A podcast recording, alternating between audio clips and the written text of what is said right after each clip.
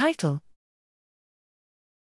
MORC1 reestablishes heterochromatin on activated transposons and shapes the host transcriptome in gonocytes. Abstract Following reprogramming of DNA methylation, numerous transposable elements, TEs, are transiently activated in male prenatal gonocytes.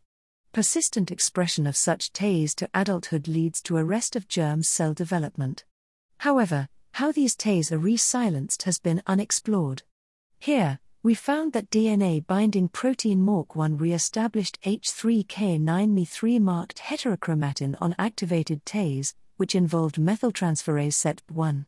Although MORC1 also triggered DNA methylation, the types of MORC1 targeted TEs for each epigenetic modification were different, suggesting that these two mechanisms were largely independent of each other. Significant overlap between TEs targeted by MORC1 and those by Miwi2, a nuclear PIWI protein, indicated that piRNA loaded Miwi2 conferred target specificity to MORC1. Activated TEs drove transcription of adjacent genes by acting as ectopic cis regulatory elements.